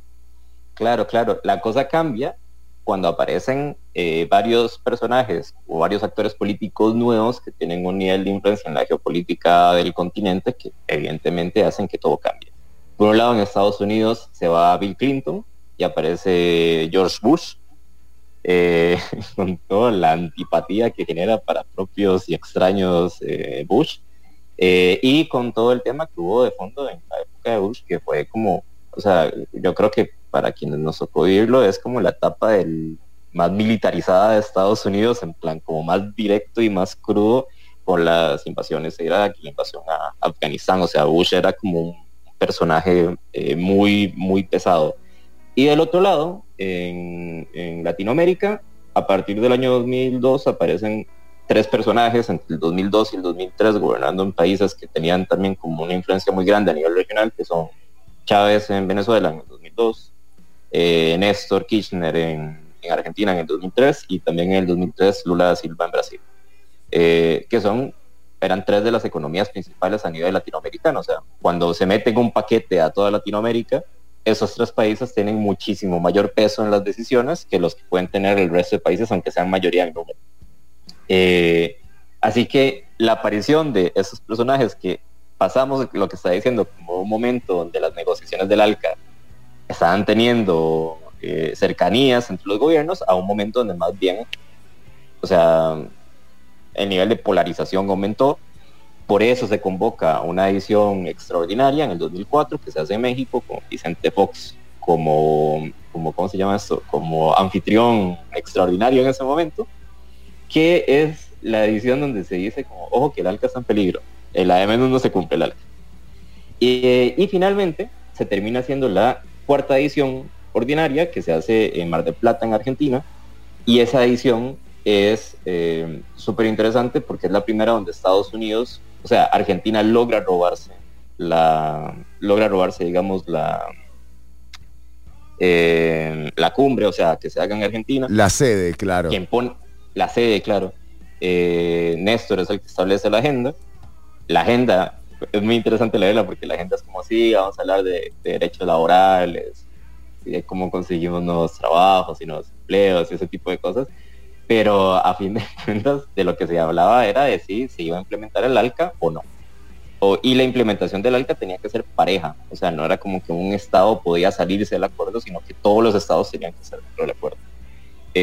Así que en la cumbre del 2005 lo que termina sucediendo es súper interesante. Y si buscan, por ejemplo, en YouTube, hay registros de la televisión pública argentina que, o sea, tienen las sesiones principales grabadas, y es como muy curioso echar la vista atrás hace 17 años y ver en una misma sala a Bush sentado de un lado, a Chávez sentado del otro, a Néstor dirigiendo, cómo van pasando las palabras y cómo los presidentes van discutiendo si se implementa o no se implementa.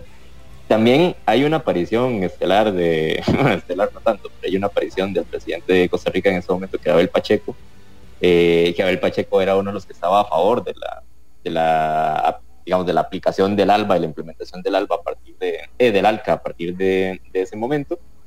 Y lo que termina sucediendo es que se crean dos bloques entre países que lo quieren aplicar y países que no lo quieren aplicar, y el hecho de que muchos de los países más grandes de Latinoamérica no lo quisieran aplicar, se trae la implementación del ALCA abajo.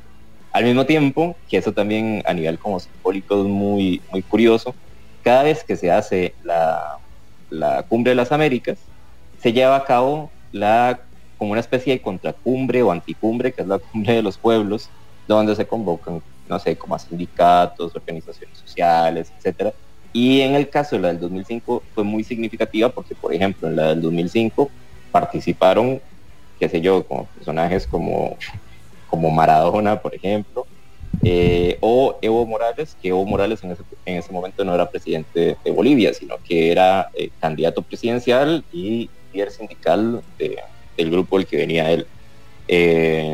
Así que es como muy interesante como a nivel simbólico. Lo que termina sucediendo es que al morir la razón de ser de la Cumbre de las Américas, que es la implementación del ALCA, la Cumbre de las Américas queda... O sea, no es tan importante a nivel de cuáles temas se hablan, sino que es importante a nivel geopolítico para saber cómo están las relaciones entre los países de la región. O sea, porque lo más importante es quién organiza, quién invita a quién, quién va, quién no va, a quién invitamos, a quién no invitamos, porque a nivel temático no se vuelve tan importante la reunión.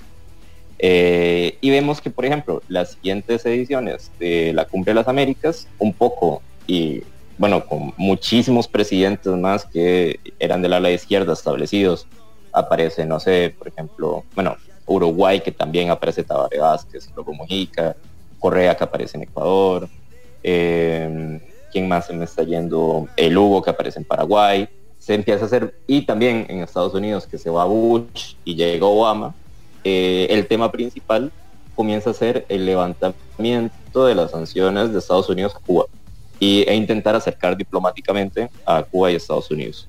Y un poco es eso, o sea, son dos ediciones donde se hace mucha presión para que Obama empiece como a romper el deshielo entre Estados Unidos y Cuba, y efectivamente pasa. Y se logra, o sea, claro. En la edición del, en la edición del 2015, aquí a la par, en Panamá, se da la primera reunión dentro de ese contexto, donde está Obama y Raúl Castro sentados en una misma mesa, conversando y charlando sobre política. Es la primera edición a la que se invita a Cuba, por cierto, porque como está diciendo, Estados Unidos es el que pone las reglas de juego, y Estados Unidos no invitaba a Cuba a ninguna de las anteriores 6 ediciones, hasta que llega la séptima, y en la séptima Panamá recibe el visto bueno para enviarle la invitación a Cuba, y es el momento justo donde Obama visita la isla, que se levantan algunas de las sanciones, que se va a permitir que empresas privadas estadounidenses inviertan en la isla, etcétera, etcétera. Y a partir de ahí, que parecía que las cosas podían ir a mejor a nivel como convivencia regional, se da como otro estallido de nuevo, cambia la política internacional gringa, se va Obama, llega Trump, y sucede una cosa que es muy simbólica, que la octava edición de la cumbre, que se hizo en Perú, adivine quién no fue a la octava edición, por decisión propia, invitado, pero que no fue. Estados Unidos, exactamente. Y es como el colmo, o sea, si es la actividad increíble, o sea, si es la actividad en la que ellos mandan, que no aparezca el presidente de Estados Unidos es el colmo de los colmos, pero igualmente tiene mucho que ver con la línea que tenía Trump de no querer relacionarse. Ninguneó a América Latina. Sí. Y en buena hora, realmente. O sea, uno a veces está mucho más tranquilo cuando un gobierno estadounidense también, de alguna forma, quita la vista de lo que estás haciendo, ¿no? Te ahorras una invasión. Y ojo, aquí es donde se viene lo interesante de la edición de este año. ¿Qué sucede? Que pasamos de una política gringa que básicamente, más allá de las condenas a Venezuela, la condena a Nicaragua, y eso sí, el recrudecimiento de las relaciones con Cuba, que es creo que el país que peor la ha pasado a nivel de las modificaciones diplomáticas y relaciones exteriores del gobierno de Trump, al gobierno de Trump le da un poco igual a la región. Claro. Y aparece, bueno, le da un poco igual, y eso le generó ciertos inconvenientes, por ejemplo, todas las caravanas migratorias interno, que llegaron el Triángulo Norte de Nicaragua, los venezolanos, los haitianos. Entonces, la línea de Biden ha sido como muy curiosa desde el punto de vista de que Biden, la política ha sido muy extraña desde el punto de vista de que sigue siendo igual como de dura y de nefasta que la que había puesto Trump, pero al mismo tiempo cambia un poco de querer acercarse un poco a lo que hacían los demócratas antes, el estilo, llevar plata a los países para que la gente se quede en el país y no vayan a Estados Unidos. Que es un poco esa la línea de las políticas que ellos están promoviendo. Fue lo que vino a decir, Kamala Harris a Centroamérica, dijo do not come. Exacto, y aquí es donde se viene lo interesante, que es como a quiénes está invitando a Estados Unidos este año, o sea, Estados Unidos que pasó de no ir a la del 2018 a organizarla del 2022, y Estados Unidos dice, no me viene Cuba, no me viene Venezuela, no me viene Nicaragua, no vienen. Y aquí es donde está como la parte interesante. Con la creación de las, bueno, con la solidificación de la CELAC, que está un poco dirigiendo México y dirigiendo Argentina, Claro, que también es producto de ese momento que usted marcaba, Marco, en donde estaban Kirchner, Lula, Chávez, Evo Morales, Correa también, Mujica, y se juntan y hacen la CELAC como una especie de eje contrario, ¿no?, a la OEA. Uh-huh. Y bueno, la CELAC, que hace unos... Bueno, el primer encuentro que hay post pandemia es un encuentro de la CELAC, y México logra intervenir por primera vez en muchísimos años en materia internacional, y México logra reunir en una misma mesa a políticos que son de ideologías muy distintas y a gobiernos que son de ideologías muy distintas. O sea, y que es bueno y saludable ver, por ejemplo, al presidente de Uruguay agarrándose con el presidente de Cuba, o claro, el presidente de Paraguay agarrándose con el presidente de Venezuela en una mesa. Claro. Porque por lo menos hay un reconocimiento regional entre las partes. Y eso es lo que no quiere hacer Estados Unidos ahora. Estados Unidos no quiere invitar a estos tres países a la cumbre, y eso ha desencadenado, por ejemplo, AMLO, que tiene mucha responsabilidad en la CELAC, decir yo no voy, va a Ebrard, que es mi canciller. Y eso ha hecho que también Luis Arce, el presidente de Bolivia, diga yo no voy, si no van todos. Y eso también ha hecho que Xiomara Castro, la presidenta de Honduras, diga yo no voy a menos que vayan todos, con un pleito interno en Honduras, porque el vicepresidente, que es Salvador Narrala, que es el presidente del partido Salvador, estaba a favor de que Honduras fuera, y la presidenta estaba en contra de él. Entonces hay una discusión interna en Honduras ahorita mismo.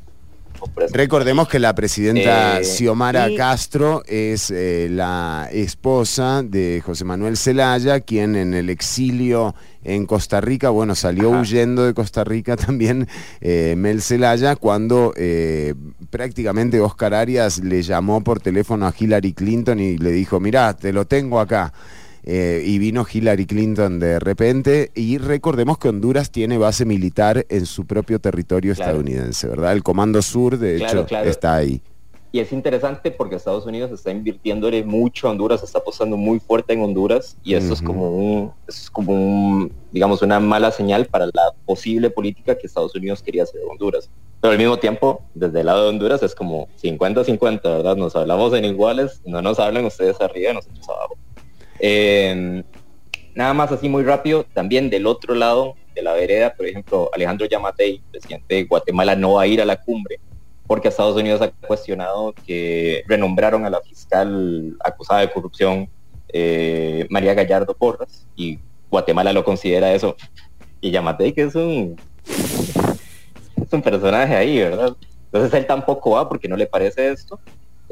Bolsonaro casi no va porque está en campaña presidencial, y al final de última hora dijo no, sí va a ir, pero recordemos que Bolsonaro con Biden nada bien, Exactamente, y también Bukele va a ir, que Bukele tiene una pésima relación con Biden, y va a ser muy interesante cuál es lo que va a suceder allá. Ahora, dicho todo esto, lo más interesante aquí es que evidentemente los temas de la CELAC de este año tienen que ver con la crisis económica, que la crisis principalmente es por un lado crisis energética y por el otro lado crisis alimentaria.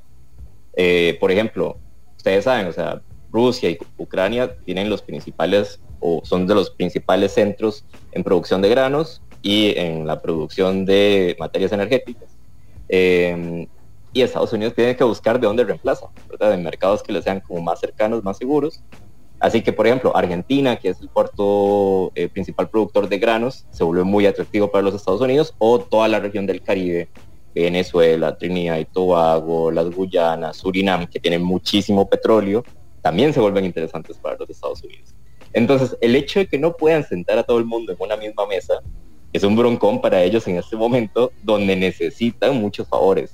Así que es muy interesante porque casi que un, 35% de los jefes de Estado van a dejar plantados a Estados Unidos en una actividad organizada por ellos mismos. Así que eso es lo que está pasando. En los próximos días se supone que se vienen los encuentros más importantes, y a seguir atentos a ver la participación por lo menos de Costa Rica y el presidente Rodrigo Chávez cuando vaya a Los Ángeles a participar de esa cumbre, que estará partiendo mañana hacia la cumbre, que empezó hoy ya con las primeras reuniones de los equipos de avanzada. Sin embargo, sí, es muy interesante lo que se vaya a discutir de aquí al próximo 10 de junio, que es cuando termina. Marco Díaz, como siempre, esclarecedor el informe. Muchas gracias, con gusto. Y vamos a recibir a quien es parte de este programa, realmente, Gloriana Rodríguez. O sea, ¿desde hace cuánto, Gloriana? Por favor, aporta a Ciudad Caníbal. No sé, y no quiero recordar hace cuánto fue. Glory Rodríguez nos va a hablar de algo muy interesante. Los tiempos que corren también hay que afrontarlos. Y con lo que propongan, ¿verdad? Entonces nos encanta que hoy esté con nosotras para anunciar un taller que se va a llevar a cabo a las 10:30, de 10:30 de la mañana a 5:30 de la tarde, el próximo 18 de junio en Casa OM. Ahora les vamos a dar los teléfonos para que estén atentas y atentos. El taller tiene que ver con hablar de los duelos, un taller para vivir y morir mejor se llama. Has pasado por un duelo, Glory Rodríguez, para que invites a la audiencia. Bueno, Fer, primero agradecerte, no quiero recordar porque significaría que hemos corrido también esos años, pero bueno, el tiempo siempre nos recorre. Algo que escuchando a Marco y también escuchando a todos los hombres lobo y a las mujeres lobo del principio del programa, me encantaría decir que pues siempre estamos en transformación, ¿verdad? Y que lo menos que está en la agenda política y económica últimamente es la salud mental. Pero las personas nos preocupamos por eso y nos ocupamos también. Así que si vos te sentís llamada o llamado, aquí está este taller que es para vos. Vamos a hablar de la muerte, algo que, como vos sabes, Fer, es un tema tabú. Casi nadie quiere hablar y cuando hablamos es, no, mejor no diga nada, mae, porque si no se va a morir, está llamando a la par. Claro, claro. Y realmente tenemos que hablar más. Claro, cuando yo te oigo siento que me muero, pero estamos hablando de la muerte, no de esos amores, no de esos amores que tal vez vos conocés mejor que yo, ¿no? No, por favor, su experiencia jamás me atrevería. Y bueno, entonces esto va a ser el 18 de junio en Casa OM, de 10:30 a 5:30, y pueden escribirnos a colibrideluzcr@gmail.com o al 8359-4995 para más información. El teléfono para que lo tengas, y nosotros lo vamos a compartir también en la transmisión ahora mismo. El taller se llama hablar, bueno, se llama, es una pregunta, y has pasado por un duelo, y yo creo que es bueno. Se responde sola también, como la de Johnny Araya, se responde sola. Hablar de los duelos, taller para vivir y morir mejor. El teléfono indicado para informarte es el 83594995, 83594995. Acá lo estamos agregando también a la transmisión por si la gente quiere averiguar. Esto es en Casa OM. Y será el próximo 18 de junio. Si querés más información, podés también solicitarla a través del correo electrónico colibrideluzcr@gmail.com. Bueno, queridas y queridos, hemos llegado al final del programa. Mire quién está con nosotros, Ortuño. Sí, Gloriana, ya la vi, qué grande, Gloriana. Hola, Ortuño, hola. ¿Cómo le va? Tanto tiempo. Muy bien, tanto tiempo con una pandemia por encima de usted. Es cierto, bien, muy bien, muy bien. Como siempre. Qué formales que los veo. Pensar que antes, o sea, no les importaba ni siquiera vestirse de uno delante del otro, ¿eh? Realmente antes éramos una familia. Bien, es cierto, bueno, es que... Es que estos cuadritos me ponen tímida, Fer, eso es lo que pasa. ¿Qué? ¿Pero qué se viene? Como si uno la conociera hoy, a Gloriana Ortuño. Bueno, sí, está bien. Así nos gusta tratarnos al aire nosotros. Muy bien, sí. Cierta distancia, está bien. El profesionalismo, ¿verdad? Exacto. No vayan a pensar que... No vayan a pensar nada. No, en general nuestra audiencia no piensa nada, así que tranquila.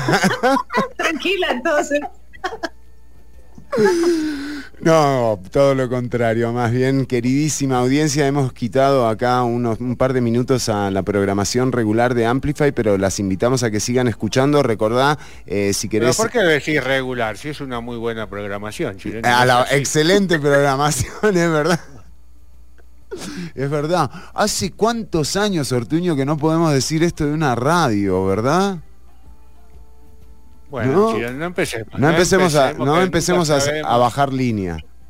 A herir susceptibilidades, a herir susceptibilidades. Sí, eso es lo nuestro. Bueno, nos despedimos invitándolas e invitándolos a que sigan sintonizados de la excelente programación de Amplify Radio. Y Marco Díaz, un placer, como siempre. Un gusto, buenas tardes.